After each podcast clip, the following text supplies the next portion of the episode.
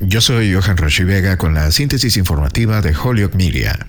El presidente de la Cámara de Representantes, Kevin McCarthy, se comprometió el lunes a aprobar una legislación para aumentar el techo de la deuda de la nación, pero solo con la condición de limitar los futuros aumentos del gasto federal al 1%, mientras criticaba al presidente Joe Biden por negarse a participar en negociaciones de recorte presupuestario para evitar una crisis de deuda. En un discurso de alto perfil en la Bolsa de Valores de Nueva York, McCarthy, el líder republicano que cumplía 100 días como vocero de la Cámara, dijo que la carga de la de la nación es una bomba de relojería y que Biden está desaparecido mientras se acerca la fecha límite para elevar el límite de endeudamiento. Pero la propia capacidad de McCarthy para llevar a cabo su plan como se prometió es muy incierta. La aprobación de la Cámara podría servir como una tarjeta de presentación para presionar a Biden a negociar. Dado que el presidente sigue ocultándose, los republicanos de la Cámara tomarán medidas, prometió McCarthy.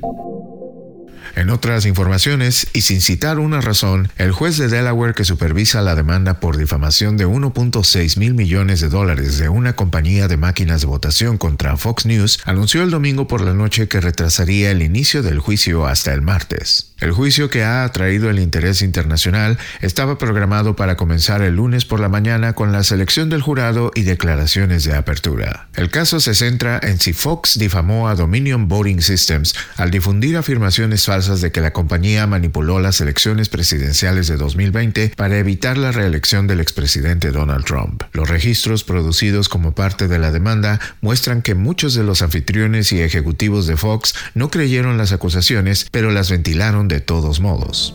Yo soy Johan Rashi Vega y esta fue la síntesis informativa de Holyoke Media a través de WHMP.